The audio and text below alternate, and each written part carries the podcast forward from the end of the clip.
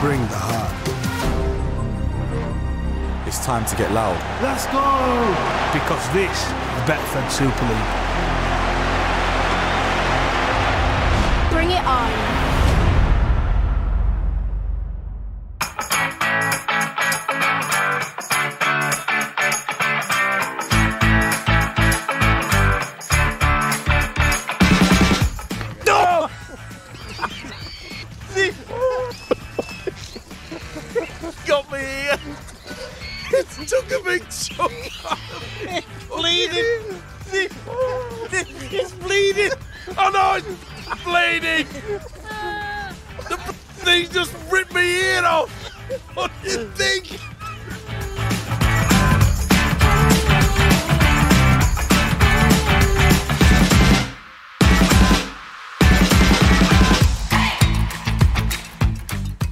Hello again, everyone. It's that time of the week once again. Here comes the latest edition of Eddie and Stevo, the podcast, sponsored and supported by the title sponsors of the Super League. And come to think about it, just about everything else that's good about the game. It's Betfred, of course. So we are underway, and what an opening weekend that was. Some great games to enjoy, four of them live on telly.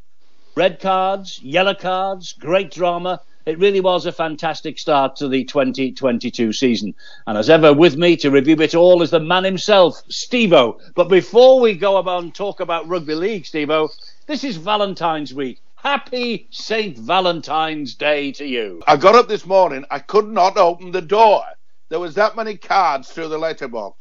Why these people send me these Valentine cards? So and they're I'm certainly not, not, going to get one back, are they? There's certainly Well, no cards going sure. the other way. So I'm not. Get, I'm not going to say to you Happy Valentine's Day. Fair enough. Okay. All right. Right. Let's talk about the, the rugby league action we've enjoyed. Um, did you enjoy all of that? I thought it was a tremendous start, didn't you? Tremendous, as you say. Outstanding rugby league. And what about the crowds? They turned up in their thousands. It really is probably the best start to Super League since it was formed. Very much so. And uh, Channel 4, of course, terrestrial television, on board with, you know, bells and whistles. Uh, to be fair, they were pretty good. But hey, they got a fantastic match, didn't they? Did they ever? Uh, I, I honestly thought that Leeds would just hang on. But you've got to look at the, the way that Warrington just fought against it. And Leeds down to 12 men. Uh, it looked as though they were going to snatch it. Uh, I, I was on the edge of my seat all throughout that game. I thought the commentary was good. I thought the build up was good and uh, thoroughly enjoyable. And that's what we want, isn't it? Very much so. Yeah, I mean Adam Hills, the the new frontman, in great form. Uh, no stranger, of course, to Channel view, Four viewers. Uh, Kyle Amor, uh, a talented co-commentator alongside Mark Wilson, and their audience. It peaked at almost three quarters of a million, seven percent of the total audience share that was available. So, a great start for Channel Four as well. It certainly was. And, and I must say, congratulations to everybody concerned in that particular position. Uh, I think that we need as much publicity. The Rugby League needs it. We've known that. We've talked about it for years and years and years. And let's hope that it continues. But as you say, great game. I loved every single minute. Talking of minutes, did you did you notice the match clock uh, at the top of your screen? It was counting down. Now Neville Smith, who is the match director for Channel Four, our old pal, of course, our old executive producer, he wanted to do that way back in 1996. But he was told that British viewers like to see the clock counting up to half time. 26 years later, he's he's snuck in and he's got it at last. But uh, how long will it last this time? I wonder.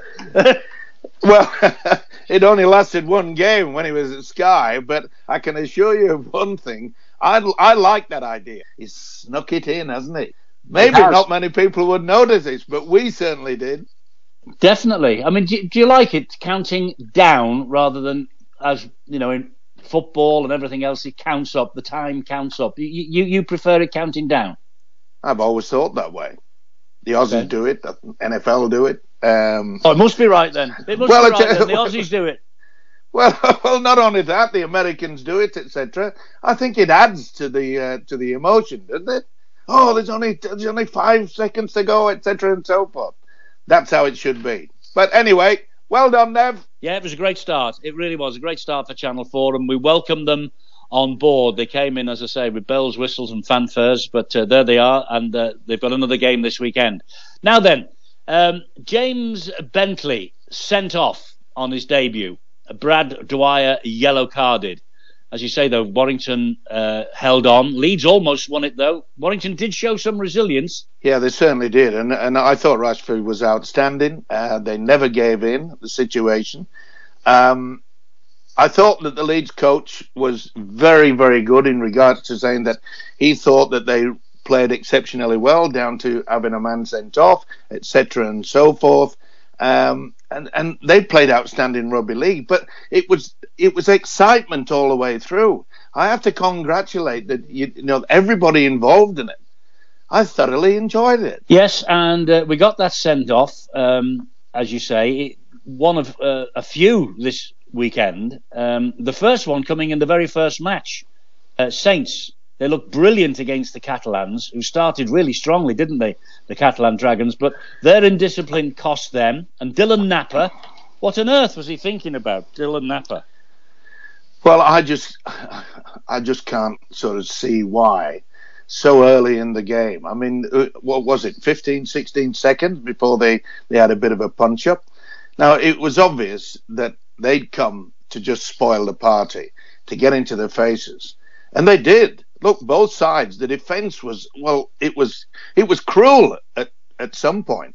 They were really getting into each other, and that's why it turned out to be a really hard, solid game. But there was no doubt in my mind that Catalan came with the intention to just put them up, to get right into their faces, which they did. But as you say, it's not going to help when you get a man sent off. There was no doubt about the red card straight away. Uh, the tackle on Percival, and you just say to yourself, what would the coach be saying to him now? You're not come over here to prove that you're a tough man. You come over here to win rugby league games. And it's it's happened so many times in the past. I'm going to show that I'm the strong man, etc., and so forth.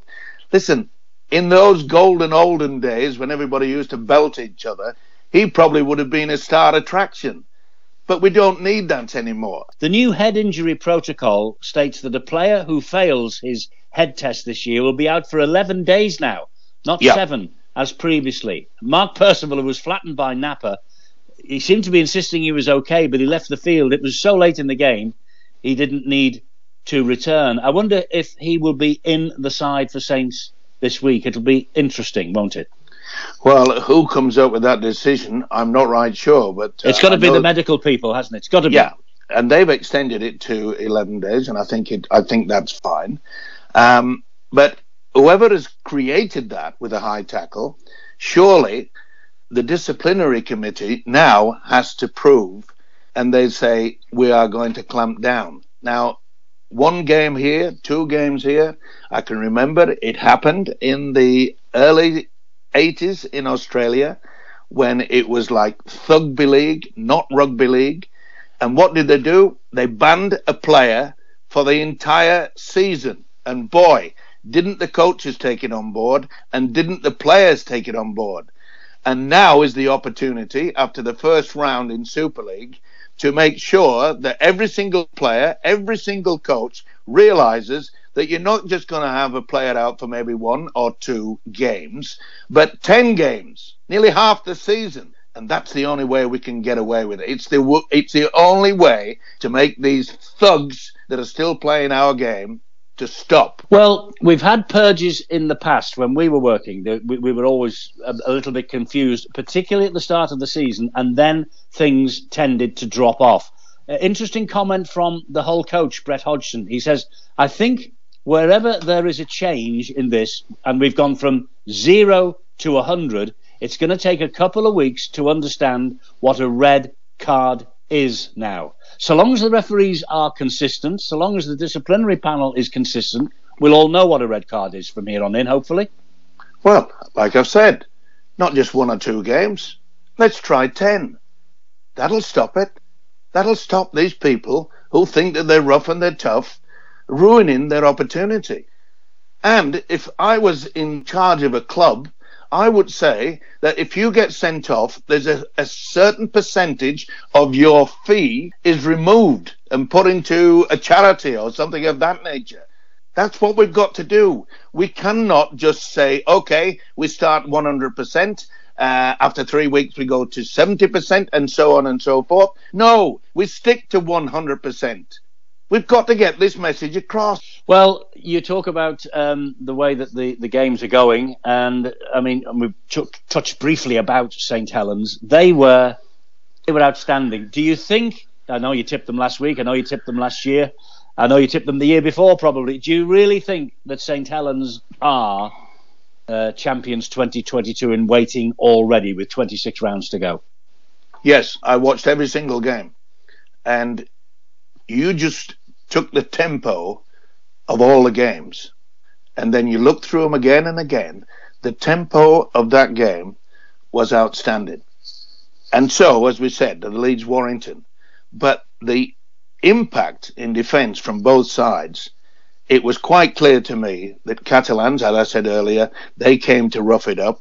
St. Helens took it all in their stride and that is why they are going to be hard to beat throughout this year. Another interesting little uh, quirky fact from the weekend um, only one team, the Saints, made home ground advantage pay. Five wins by teams who had to travel away from home. Well, it shows you the professionalism that at one point, oh, it's going to be tough. We've, we've got to go to so and so, and uh, we're not as confident. We're always confident at home. Um, I think if you if you looked at last season, what about Catalans? They pr- they proved that uh, it wasn't a case of we win at home and lose away. Far from it. So it didn't surprise me, Eddie. Uh, yeah, Catalan might have a problem in the front row, mightn't they? I mean, Dylan Napa obviously will be up before the beak before too long. Julian Bousquet broke his arm, so they've got a major problem before hardly before the season's got going. Yeah, and, and two two big forwards. Having said that, now, Toulouse would have been desperately wanting to get off to a winning start at home. And to be fair, they did compete for half an hour, but then Huddersfield saw them off. Um, I, I, still fear for Toulouse. Uh, you know, they need to make that home ground of theirs a fortress, and, and they came unstuck. It was a big win, a big win for Huddersfield, wasn't it? Certainly was. Uh, look, you lay down what you can you can put out on the paddock what you can. And it's quite obvious that Toulouse needs a lot more players. They need quality products. There's one thing working well for 15 minutes at the start of the game. I mean, they, I think they raced away to a 10 0 10 0 lead, um, but it, but it was quite uh, obvious that once the steam had run down, that was it. Huddersfield, the Giants, just took control. Uh, I, th- I, was impressed uh, impressed by uh, Levi.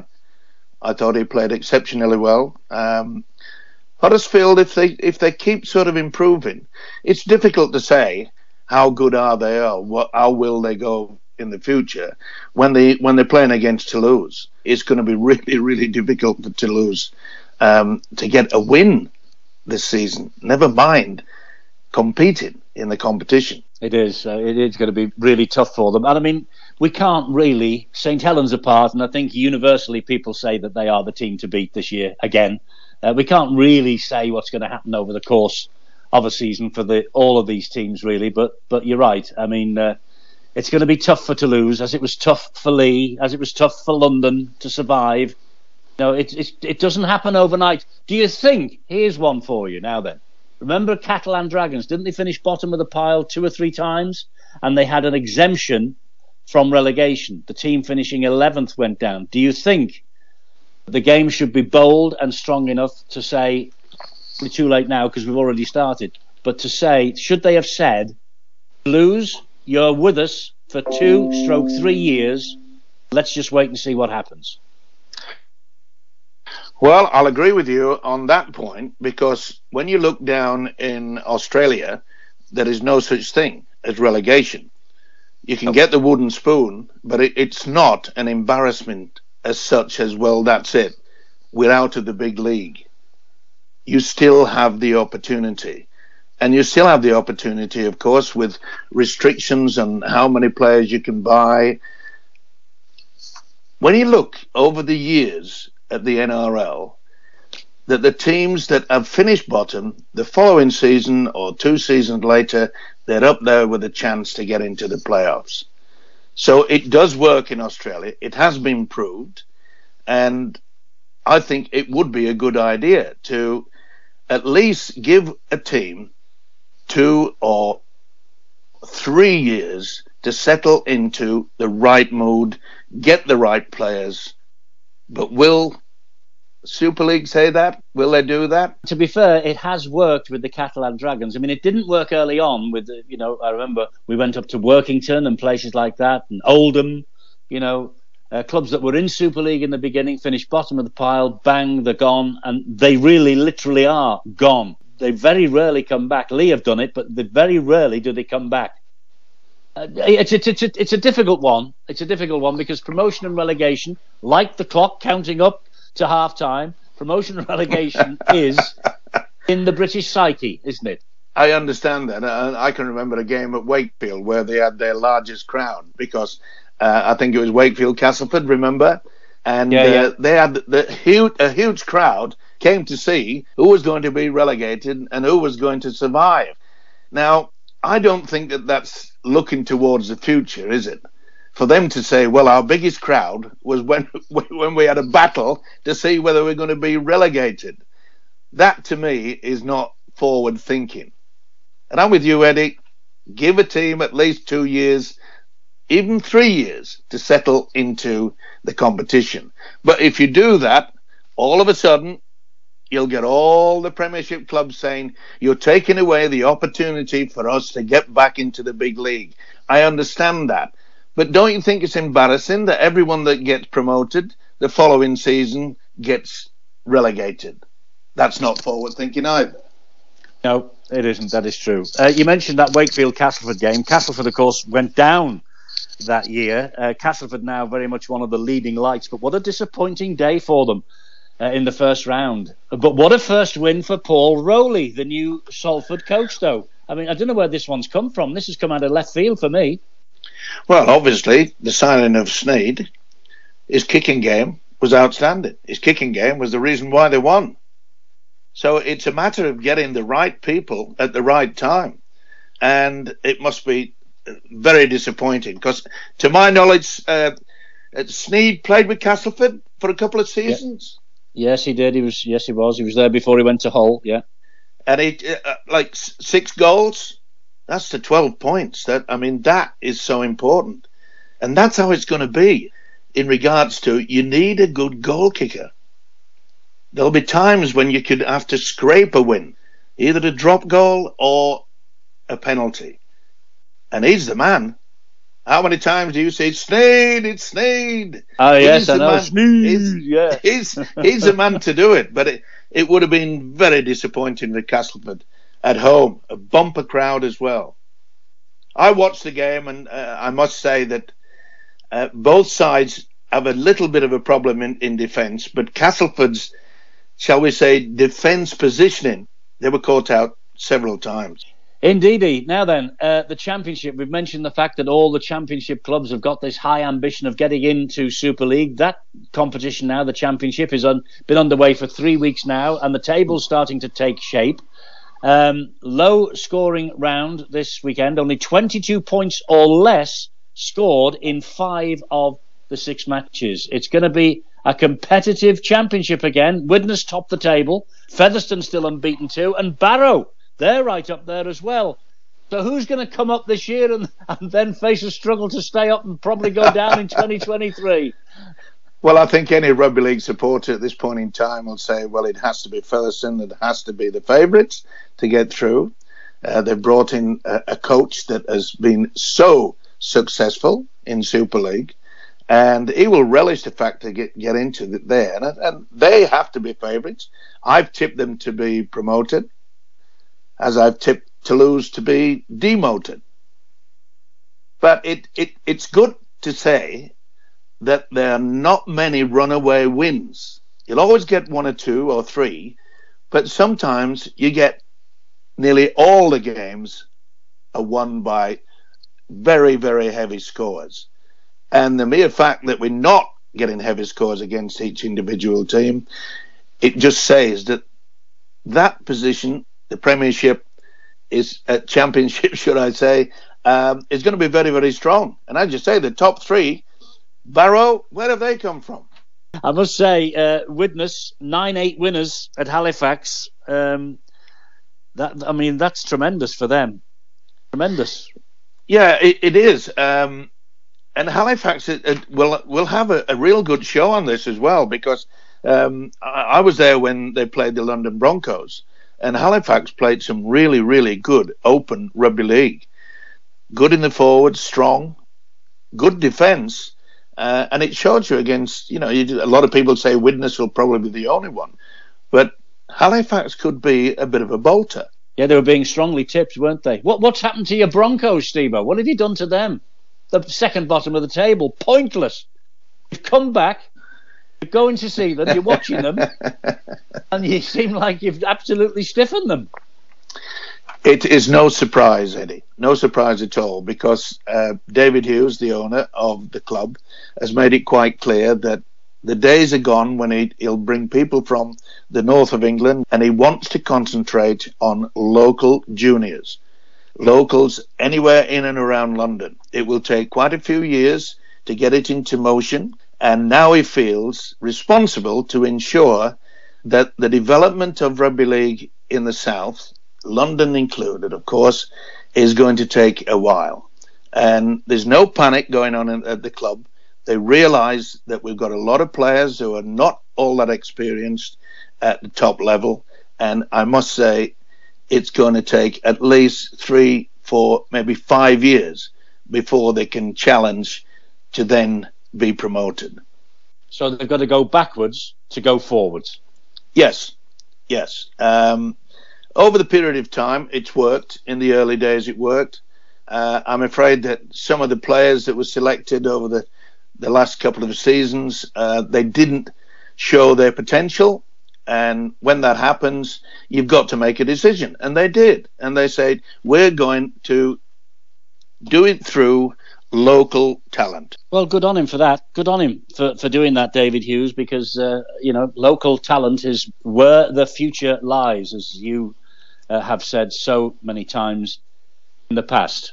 Um, I know you're always very close with your ear to the ground about events down under. What's what's been going on there? Some sad news, I think, to report as well as everything else.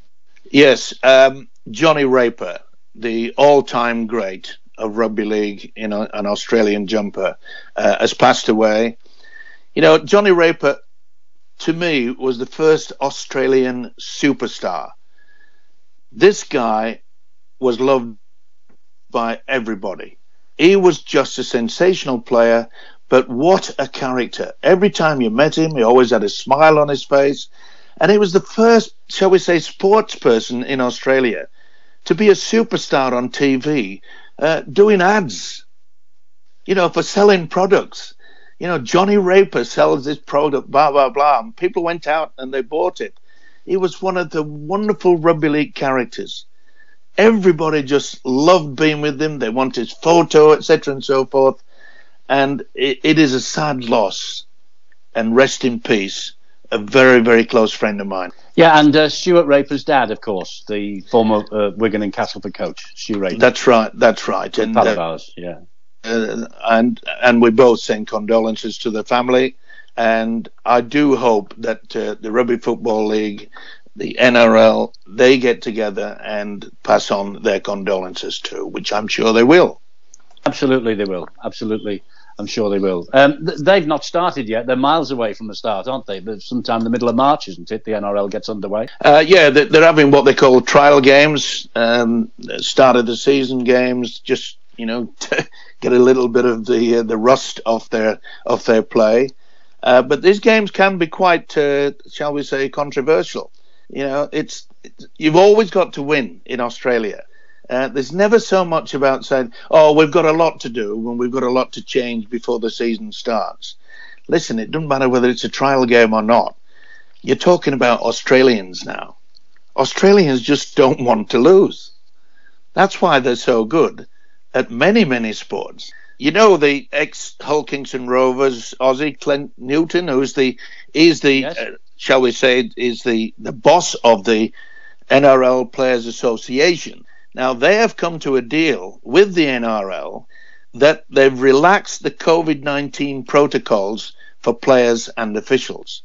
Now a lot of people will be surprised, but in Australia, even now the players and their families they cannot meet up and they cannot go out to a theatre they can't go out to have a meal they can't go to a wedding they can't go to a birthday party.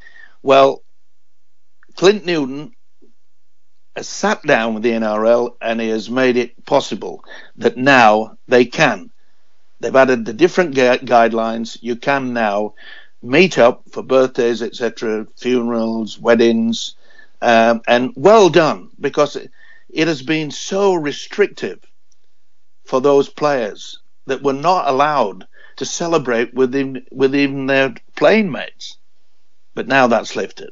It's well done then to, to Clint Newton, Stevo, for, for getting this over the line. But I assume that the players will all stay within their own bubble, so to speak. They won't be allowed to go hither and thither. They'll, they'll, they'll basically be all together, but they can socialise with each other and their families now.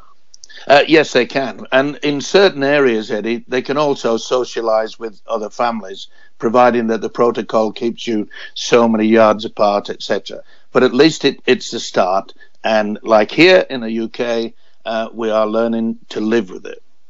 Yeah, step in the right direction. Okay, uh, that's good. That's another one done and dusted in this St. Valentine's week. And on behalf of all the Rugby League public, on behalf of all the Super League fans, on behalf of all of our podcast listeners, Steve-O, happy St. Valentine's Day. Mwah! All the best, old boy. Good God.